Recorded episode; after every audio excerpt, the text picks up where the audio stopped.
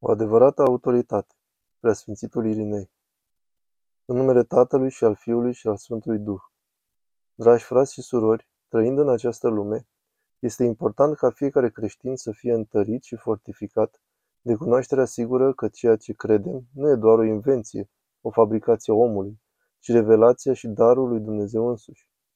Fără această cunoaștere există întotdeauna îndoiala și teama că urmăm gândirea umană, instituțiile umane, fabricațiile istoriei și culturii de-a lungul generațiilor și secolelor.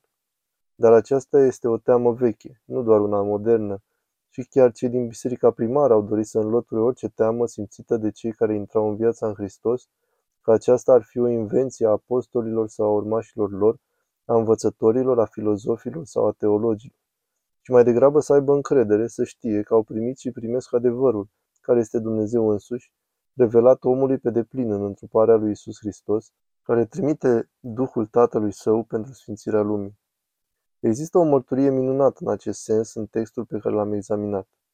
Epistola către Diognet din secolul II sau poate din primul secol. În capitolul al șaptelea îl scrie următoarele. Așa cum am spus, învățătura vieții creștine nu este o simplă invenție pământească care a fost livrată creștinilor, nici un nou sistem uman de opinie, pe care ei l-au judecat a fi corect pentru a păstra cu atâta grijă, nici ca o dispensare de mistere pur omenești care le-a fost încredințată, ci cu adevărat Dumnezeu însuși, care este atotputernic, creatorul tuturor lucrurilor și cel care e invizibil. L-a trimis din cerul și l-a așezat printre oameni pe cel care este adevărul și cuvântul sfânt și de nepătruns și l-a așezat cu tărie în inimile lor. El nu a trimis oamenilor așa cum ne-am putea închipui vreun slujitor sau înger sau conducător, sau pe vreunul dintre cei care stăpânesc lucrurile pământești, sau pe vreunul dintre cei cărora le-a fost încredințată guvernarea lucrurilor din ceruri, ci l-a trimis mai degrabă pe însuși Creatorul și Făuritorul la toate, prin care a făcut cerurile, prin care a închis marea în frontierele ei corecte, ale cărui rânduieli toate stelele le observă cu fidelitate, de la care Fiul a primit măsura parcursului său zilnic, căruia luna îi se supune, căci i s-a cerut să strălucească în noapte, și căruia Stelele de asemenea îi se supun, urmând lunii în cursul ei, de care toate lucrurile au fost aranjate și așezate în limitele lor proprii și căruia îi se supun toate, cerurile și pământul și toate lucrurile care sunt în ele, marea și lucrurile care sunt acolo, focul, aerul, abisul, toate lucrurile din înălțimi și din adâncuri și cele care se află între ele. El le-a trimis toate acestea. Oare a făcut asta așa cum s-ar putea crede, pentru exercitarea vreunei tiranii sau pentru a inspira frică sau teroare în omenire? În niciun caz. A fost sub influența clemenței și a blândeții. Așa cum un rege își trimite fiul care și el este rege, așa l-a trimis el. Ca Dumnezeu l-a trimis, ca la oameni l-a trimis, ca pe Mântuitorul l-a trimis, căutând să ne convingă, nu să ne constrângă, căci violența nu și are locul în caracterul lui Dumnezeu. Ca să ne chime pe noi l-a trimis, nu ca să se răzbune pe noi, din iubire pentru noi l-a trimis, nu ca să ne judece. Dragii mei, aceasta este o mărturie extraordinară despre revelația de sine a lui Dumnezeu.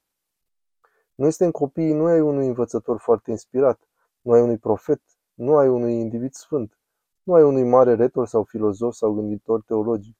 Noi suntem copiii Fiului lui Dumnezeu, copiii lui Isus Hristos, pe care Tatăl l-a trimis în lume pentru ca, în cuvintele acestui text minunat, să ne convingă de dragostea sa.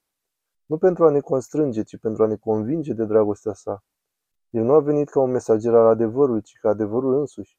Iar apostolii și toți urmașii lor până în zilele noastre au primit acest adevăr, nu un adevăr conceput de ei, nu un adevăr al înțelegerii lor omenești, ci adevărul pe care inimile lor iluminate au fost capabile să-l perceapă și să-l transmită. Hristos însuși, care le-a transfigurat viața pentru ca ei să ne poată transmite nouă realitatea ființei sale. Acesta este un fapt esențial, fapt pe care creștinii trebuie să-l înțeleagă. Noi în biserică, în ciuda păcătoșeniei și a nevredniciei noastre evidente, în fața lui Dumnezeu și a lumii, suntem totuși moștenitorii unui adevăr care este divin, etern, neschimbător și a cărui autoritate este de necontestat. Acele lucruri pe care le credem, le credem pentru că Dumnezeu însuși poruncește să credem în ele. Acele lucruri pe care le facem, modul în care trăim, ne închinăm, învățăm și acționăm, presupunând că le facem corect, în ascultare față de biserică, care este trupul lui Hristos, și nu pe baza propriilor noastre inclinații, capricii sau dorințe, Aceste lucruri pe care le facem, le facem pentru că Dumnezeu ne descoperă că trebuie făcute astfel. Și astfel avem încredere în natura mântuitoare a ceea ce învățăm, a ceea ce facem, a ceea ce auzim, a ceea ce devenim, pentru că știm că aceasta vine de la Dumnezeu. Trăim într-o lume în care există atât de multe voci care își dispută autoritatea. Și totuși, există o singură autoritate adevărată din veșnicie în veșnicie și aceasta este Dumnezeu însuși. Și trăim într-o lume căruia îi place să devalorizeze autoritatea lui Dumnezeu ori de câte ori este posibil, prin această idiosincrasie bizară de a spune pe de-o parte cunoașterea umană e cel mai mare bine și în secunda următoare să se uite spre biserică și să spună o, nu poți să crezi ceea ce spune biserica, totul e o invenție umană. Ca și cum aceste două opuse ar trebui cumva să fie ținute împreună. Ceea ce învață în biserică, învață prin învățătura lui Dumnezeu. Biserica este trupul lui, vorbește cu vocea lui, cu autoritatea lui.